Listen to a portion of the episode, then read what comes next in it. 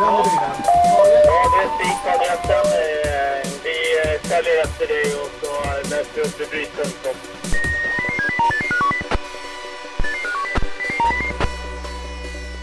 Hej och välkommen till det nionde avsnittet i serien Blåljus Tyresö här på Tyresöradion. Jag heter Jerker Pettersson.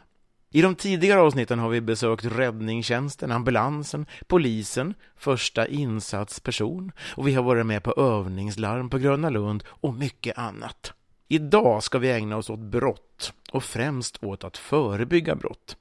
Så frågan är, vilka brott har vi att göra med i Tyresö? Och vad kan vi medborgare göra för att förebygga brott? För att lära mig mer om det tar jag mig till Tyresö kommunhus för ett samtal med kommunens brottsförebyggande strateg Ola Åkesson. Häng med!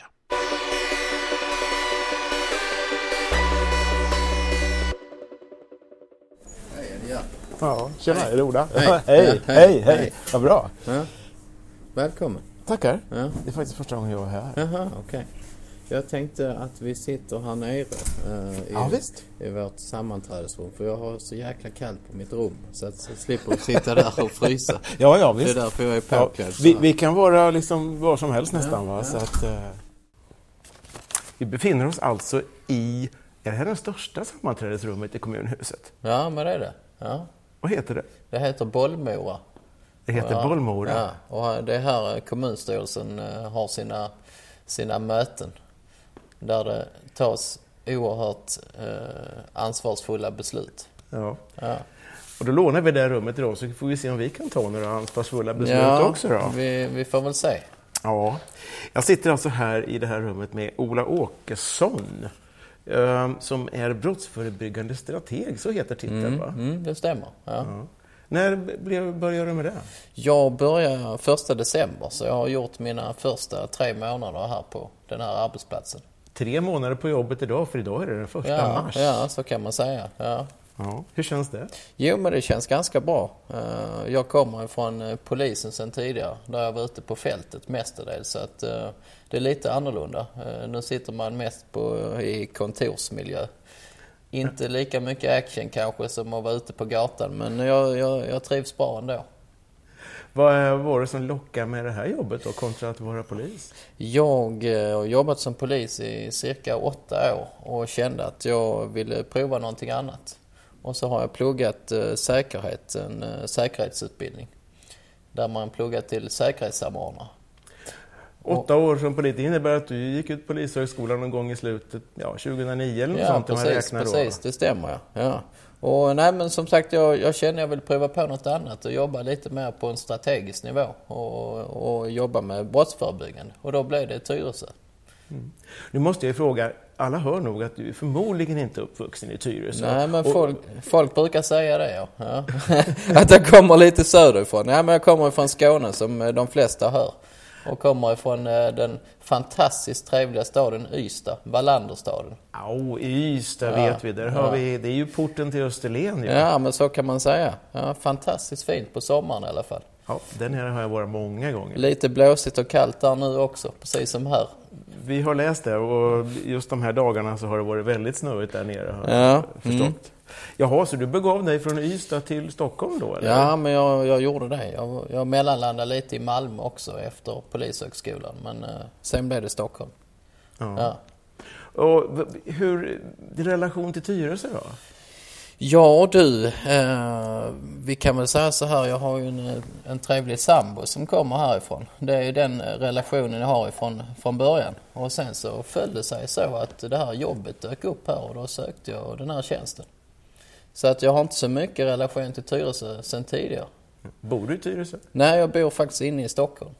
Ja, Men, du, men jag har nöjet att pendla hit varje dag. ja, du får pendla i rätt riktning då, då. Ja, så kan man säga. Ja, det kanske bär till Tyresö vad det lider då? Man vet aldrig, man vet aldrig. Ehm, Det innebär att du har tre månader har du stiftat bekantskap med Tyresö. Vad har du fått för bild av Tyresö? då? Eh, Jag måste säga att jag uppfattar kommunen som en ganska lugn och trygg kommun överlag är det så. Sen finns ju här givetvis eh, lite problem och brottslighet här också som berör mitt område. Men överlag en ganska lugn och trygg kommun. Mm. Mm. man vill ju gärna jämföra. Kan du jämföra med andra kommuner i Stockholm och se någon slags Ja, alltså, inte för att tävla utan för att se om det är en skillnad. Eh, om vi säger så här, jag har inte jobbat i någon annan kommun på den här nivån sedan tidigare. Men jag jobbar ju i Solna och Sundbyberg som polis. Och, eh, och där var jag ute på fältet. Och där, det, det jag uppfattar som att det fanns eh, lite fler problemområden där, där man hade Ja, problem, alltså brottsligheten var, var mycket högre än, än vad den är här i alla fall. Så mycket kan man säga. Mm. Ja, sen som, som jag sa, det händer ju även grejer här också. Men inte på samma nivå som, som eh, om man jämför med säkert många andra kommuner. Mm. Som brottsförebyggande strateg då, har du kollegor i andra kommuner? Eh, det har man ju. Eh, man träffar inte dem så ofta men i olika mötessammanhang eller till exempel när jag är iväg på utbildningar eller byter erfarenheter. Ja, man sitter med i olika mötesgrupper och så vidare. Men eh, så det händer att man träffar på dem lite då och då. Du, nu undrar man ju många säkert, vad gör en brottsförebyggande strateg? Ja, men det kan man ju fråga sig. ja, nej men den, den, det är ganska mycket vi gör. Alltså överlag, jag jobbar med, jag, jag vill ju att eh, vi ska minska brottsligheten här i kommunen. Eh, och jag sitter ju på ett kontor men jag, jag försöker liksom på mitt sätt påverka på alla sätt. Eh, göra vad jag kan för att eh, vi ska minska brottsligheten, bli tryggare här eller att ska, Tyresö ska bli en tryggare kommun. Jag är en lite rådgivande funktion, stöd, stödjande. Dels inom kommunen till de olika förvaltningarna personalen inom kommunen men även alltså för kommunmedborgarna. Jag jobbar med drogförebyggande frågor. Eh, jag är ute och eh, föreläser. Det händer att jag föreläser till exempel om drogförebyggande narkotika riktat till framförallt föräldrar och eh, skolpersonal. Inte så mycket till elever men jag kommer att åka ut även till skolor och prata ja, med brottslighet eller vad man ska säga.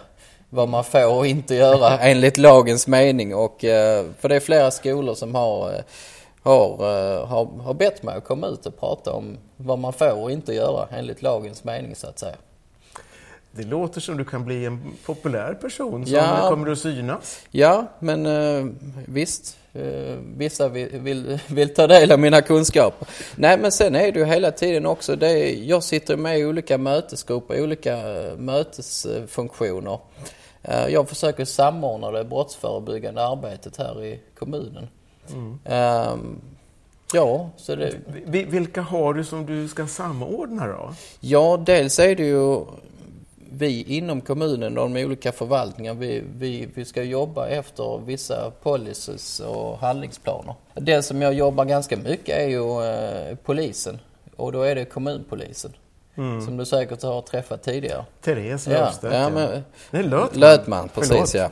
Ja, nej men så vi, vi jobbar tillsammans eh, en del och även eh, fler av hennes kollegor. Uh, Claes Stjernström till exempel som jobbar en del med när det gäller grannsamverkan. Mm. Känner du att du har, en, du har en naturlig kontakt med din bakgrund så kan du kanske lättare förstå polisen och dem jo, jo men absolut, lite så är det och likaså när jag får all statistik skickad från polisen så har jag lite lättare att utläsa vad, utläsa vad allting betyder och så vidare. Ja, mm. ja. En typisk dag? En typisk dag du? Ja, men om vi kan väl ta denna dagen då? Vi tar denna dagen, ja. den första mars. Ja, nej men alltså mycket av arbetet består i att uh, man sitter på sitt kontor. Jag önskar att jag kunde vara ute lite mer. Men uh, en stor del av, av jobbet är helt uh, administrativt jobb och då är det att, att kolla mail, svara på telefonsamtal.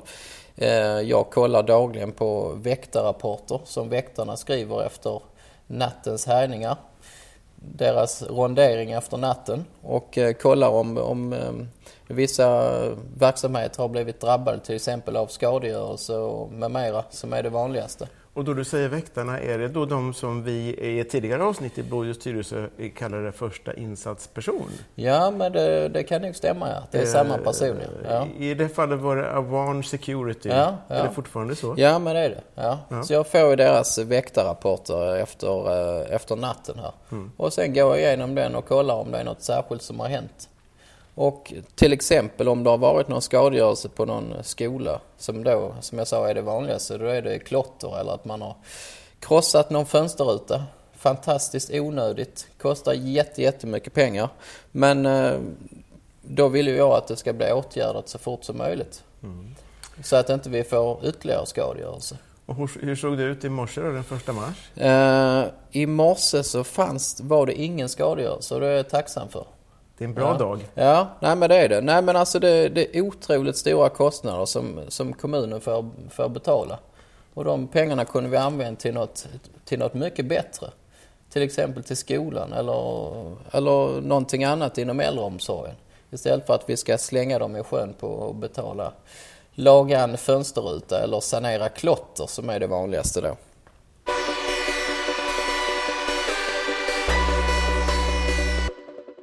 Ja, nog finns det mycket att ta tag i och tänk så mycket vi skulle spara om vi inte behövde bekosta återställandet efter all skadegörelse. Nu är ju frågan, vad har vi för typer av brott här i Tyresö? Ja, alltså de vanligaste brotten, de har vi redan varit inne på. Det är ju skadegörelse då och det är ju genom klotter är det absolut vanligaste. Sen är det ju även att man, eh, ja, till exempel krossar en fönsterruta, gör skadegörelse på någon busskur eller liknande. Men eh, sen har vi ju även lite inbrott i bil. Eh, man stjäler cyklar även här. Det är ganska vanligt. Eh, sen finns det en del eh, som använder narkotika, tyvärr. Så det, det är också en ganska stor post faktiskt. Så det, är det narkotikabrott då? Narkotikabrott, de som brukar och har, har narkotika på sig. Men bruk är ju det vanligaste. Mm. Ja.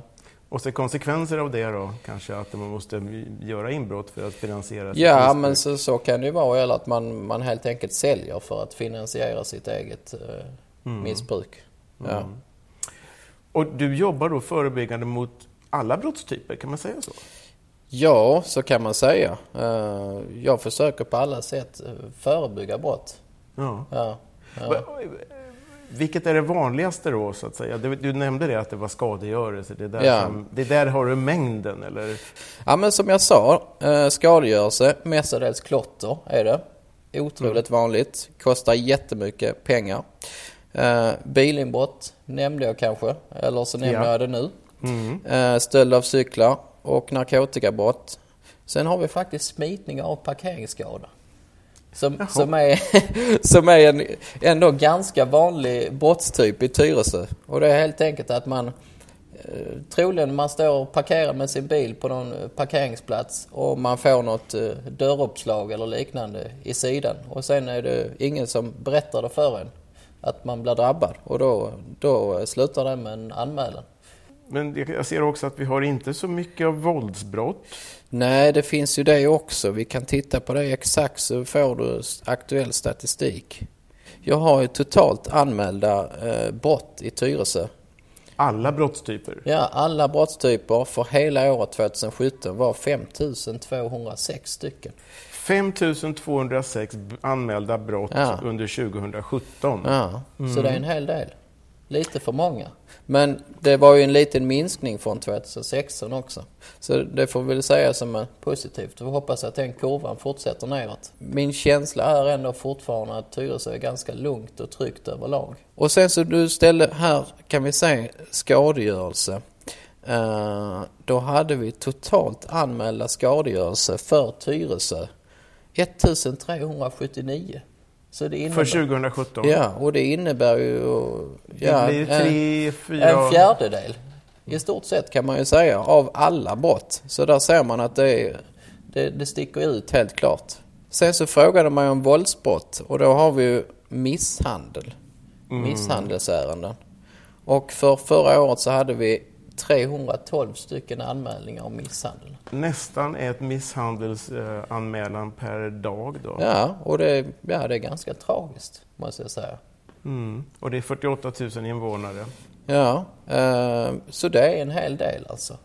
Eh, och, och, exakt vad det här beror på, det, ja, det, det, skulle man ju vilja veta för att komma åt problemet. Men jag tror ju helt enkelt att det är den här attityden, allmänna attityden i samhället som har blivit sämre helt enkelt.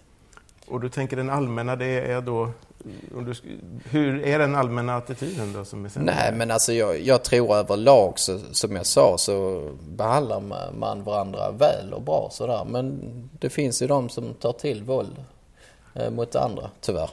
När det gäller misshandel mot vuxna så är det 188 stycken av 312 och 124 stycken är mot barn eller de som är under 18 år. Mm. Så att ehm, ja, det är ju ganska trist men ehm, så ser det ut. Och sen kommer vi in på narkotikabrotten. Och som du kan se här så hade vi förra året 426 stycken eh, rapporterade eller polisanmälda narkotikabrott. Över ett per dygn? Ja, men det här kan man då säga att det här speglar lite av vad polisen sysslar med eftersom det är polisen som uteslutande rapporterar folk för narkotikabrott. Så man kan ju se det både som positivt och negativt såklart. Dels att polisen har lyckats rapportera så här många, 426 stycken. Mm. Det är ju jättebra. Många av dem är säkert första gångs, hur ska jag säga, de som åker dit första gången. Och det är viktigt att fånga upp dem så att de kan få, få hjälp och behandling.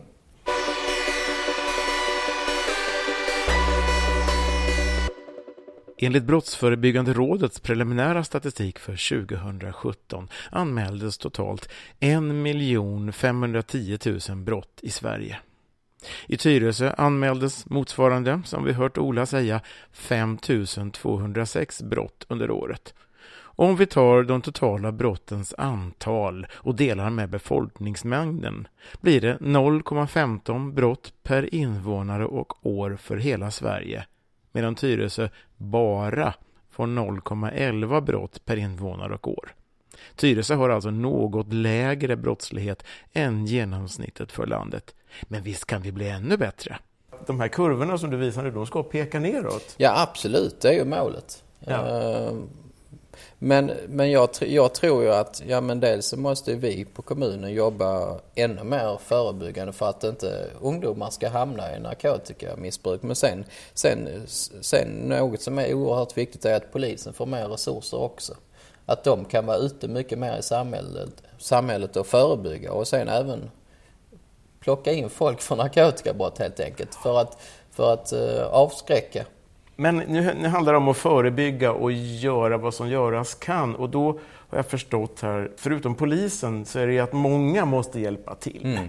Så är det, absolut. Alla, må... sagt, alla får hjälpa ja, till. Va? På ett eller annat sätt. Ja. Och det gäller att komma till en insikt om det. Mm. Att vi alla måste hjälpa till på ett eller annat sätt. Mm. Och då är ju liksom frågan, hur kan vi hjälpa till då? Om vi tänker rent allmänt ur ett brottsperspektiv så, så tycker jag att Alltså jag ensam på kommunen på mitt kontor, jag kan ju inte göra allting för att förebygga i hela kommunen, så är det ju. Nej, då får Utan, du jobbigt alltså. Ja, det blir svettigt va. Uh, men, uh, nej, men alla i samhället måste engagera sig på olika sätt. Mm. Allt ifrån det jag tänker på att när det sker brott så att fler måste våga anmäla, ska anmäla tycker jag absolut. Sen givetvis ibland så kan man vara rädd för att anmäla men då, man kan ju alltid ringa till polisen anonymt. Man kan lämna tips och det kan man också göra anonymt. Ehm, och sen handlar det om, eh, som jag sa, att alla måste engagera sig. Nej, men det är ju att alla vuxna måste föregå med ett gott exempel, vara ute mycket mer i samhället där ungdomarna befinner sig. Kanske inte så många är, ute idag när det är svinkallt ute men, men när det är varmare ute och att alla vuxna måste engagera sig. Och då tänker du till exempel på nattvandrarna? Ja, och, och tyvärr de har jag haft kontakt med och eh, de kommer troligen inte kunna bedriva sin verksamhet längre för att de är alldeles för få. Vilket jag tycker är jättetråkigt. Eh, men eh, så det kan jag väl tipsa om att vi gärna vill få fler nattvandrare. Just det, och då, var, var, var hittar man dem, Nattvandrarnas organisation? De har ju en hemsida man kan gå in på. Ja. ja. Man kan söka på Nattvandrarna Nattvandrarna Tyresö så ja. kommer man förmodligen ja. rätt. Men det vi även har är ju föräldravandringar som, som sätter igång här i april tror jag det Och då är det föräldrar till årskurs 6, 7, 8, 9 som är schemalagda ja, fredagar och lördagar. Mm. Som, som går en, en runda helt enkelt kvällstid.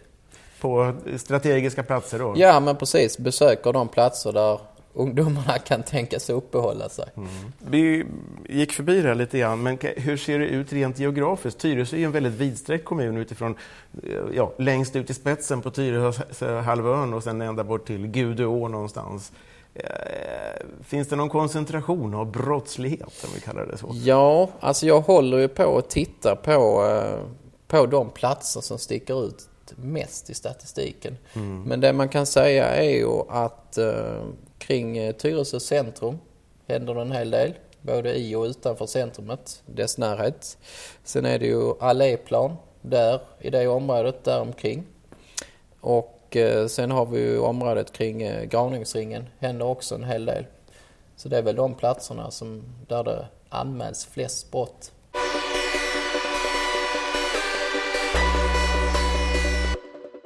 En brottstyp som nog många fruktar och som många gärna vill skydda sig mot är inbrott i hemmet, i lägenheten eller villan. Och det har Ola erfarenhet av. Jag har ju varit polisen tidigare som jag berättade om. Uh, och uh, jag har ju varit hemma hos en hel del människor som uh, har blivit drabbade av inbrott. Så jag, jag, förstår ju själv hur oerhört kränkande det är att få ett inbrott.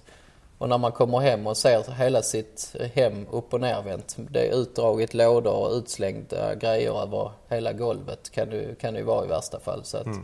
oerhört kränkande är det. Mm. Jag tänker på, du skickar ju ut mejl till grannsamverkare eh, om vad som har hänt. Och du, du skickade ut ett häromdagen. Jag läser här. Eh, Lindalen, Lindalsvägen, lördag den 24 februari. Mitt i natten vid 01.38. Målsäganden är hemma i bostaden. Målsäganden tittar på TV, hör glas krossas, går till hallen. Där står en okänd man som krossat fönstret i entrén och låst upp ytterdörren på detta sätt. Förekommer inbrott med detta modus sedan tidigare. Oklart vilket gods som är tillgripet. Ja, och här kan man väl säga att här har alltså skett ett inbrott när målsäganden var hemma i bostaden. Och överlag så ska jag säga att det här är väldigt ovanligt. Men som jag skrev där så förekommer det att, eh, sen tidigare. Men överlag är det väldigt ovanligt att man gör inbrott när, när man är hemma helt enkelt.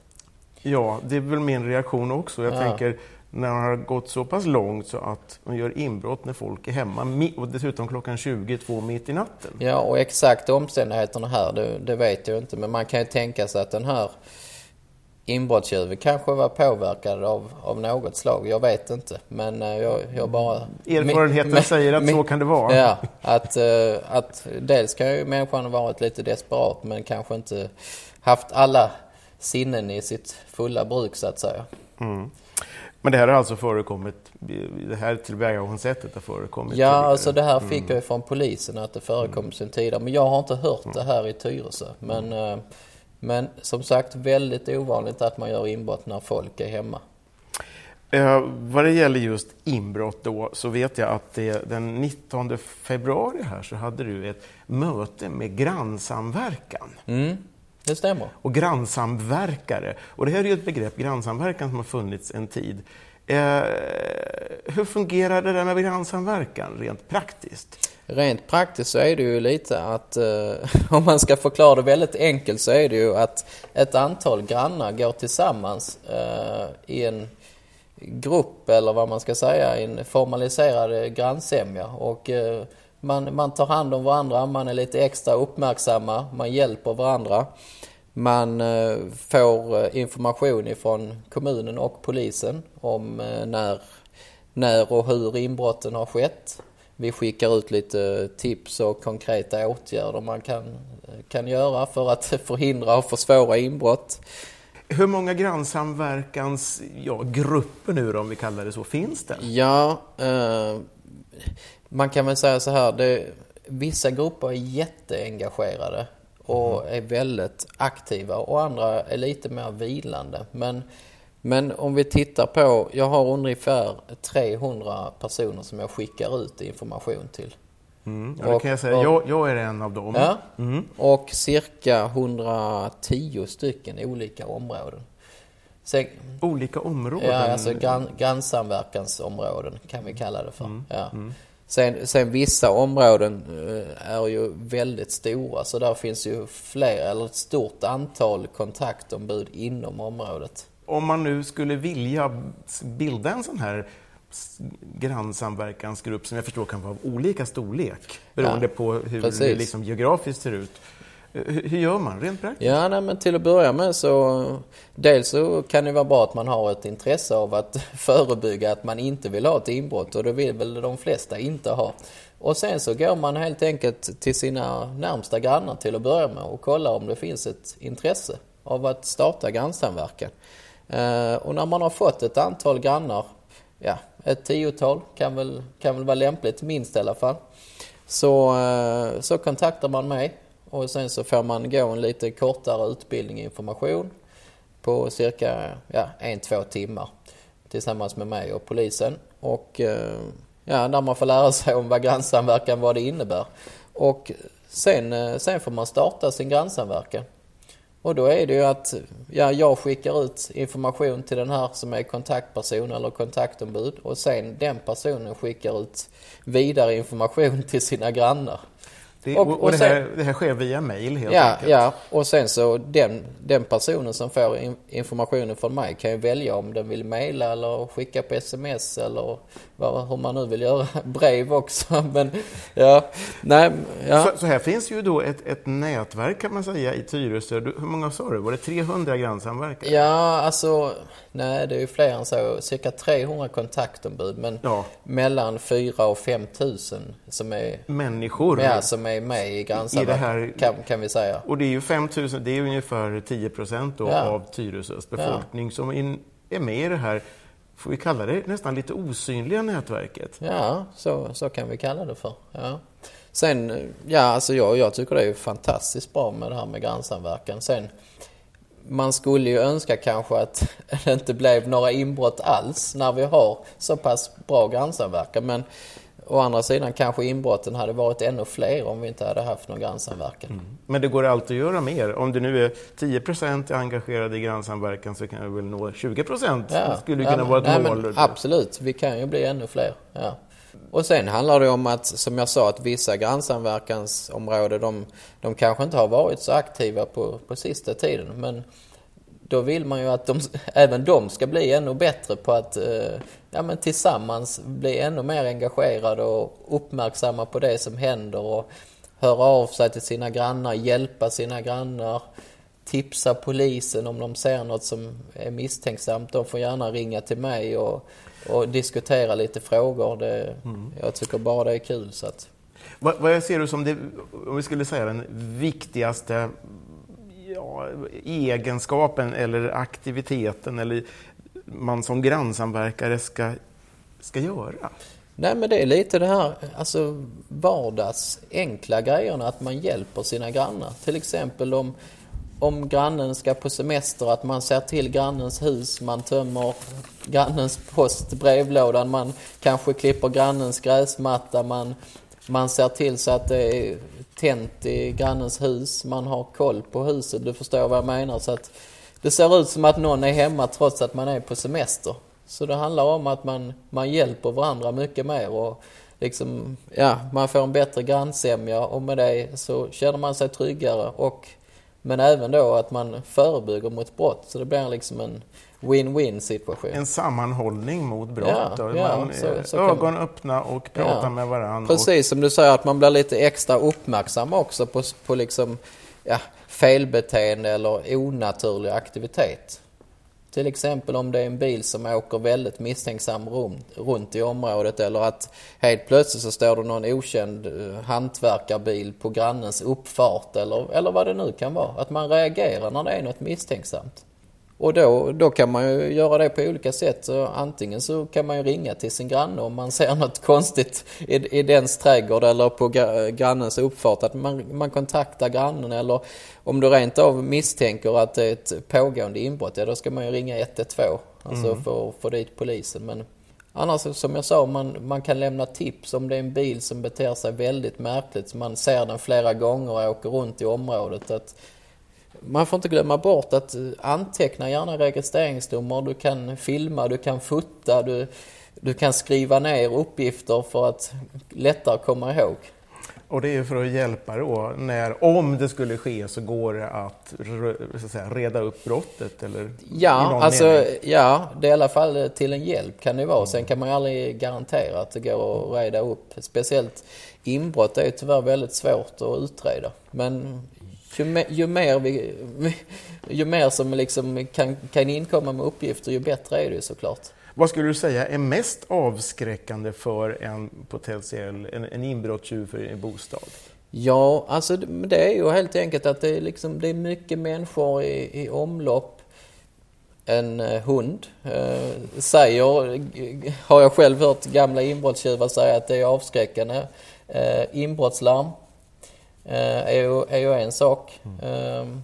Att man visar att det är någon som är hemma i bostaden. Som jag sa så är det väldigt ovanligt att man gör inbrott när folk är hemma. Så att det ska se ut som att det verkligen är någon hemma och att det är bebott. Men sen givetvis är det liksom fysiska åtgärder. Att man, man ser till så att hela, dels är det grannskapet, huset och dörrar och fönster så att det ser liksom eh, Ja, det ser helt och rent ut och ordentligt och sen så Ja, det är såklart bättre om du har möjlighet att stärka upp skalskyddet med dörrar och fönster till säkerhetsdörrar och lås på fönstren till exempel. Mm. Det, det, gör ju mycket, för annars är det väldigt enkelt för en inbrottstjuv.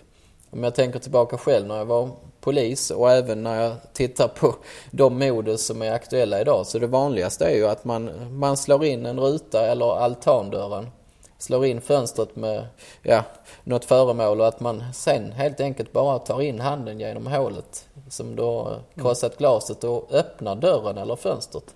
Oftast är det en altandörr eller balkongdörr som du tar dig in i bostaden och det är där oftast den svaga länken är.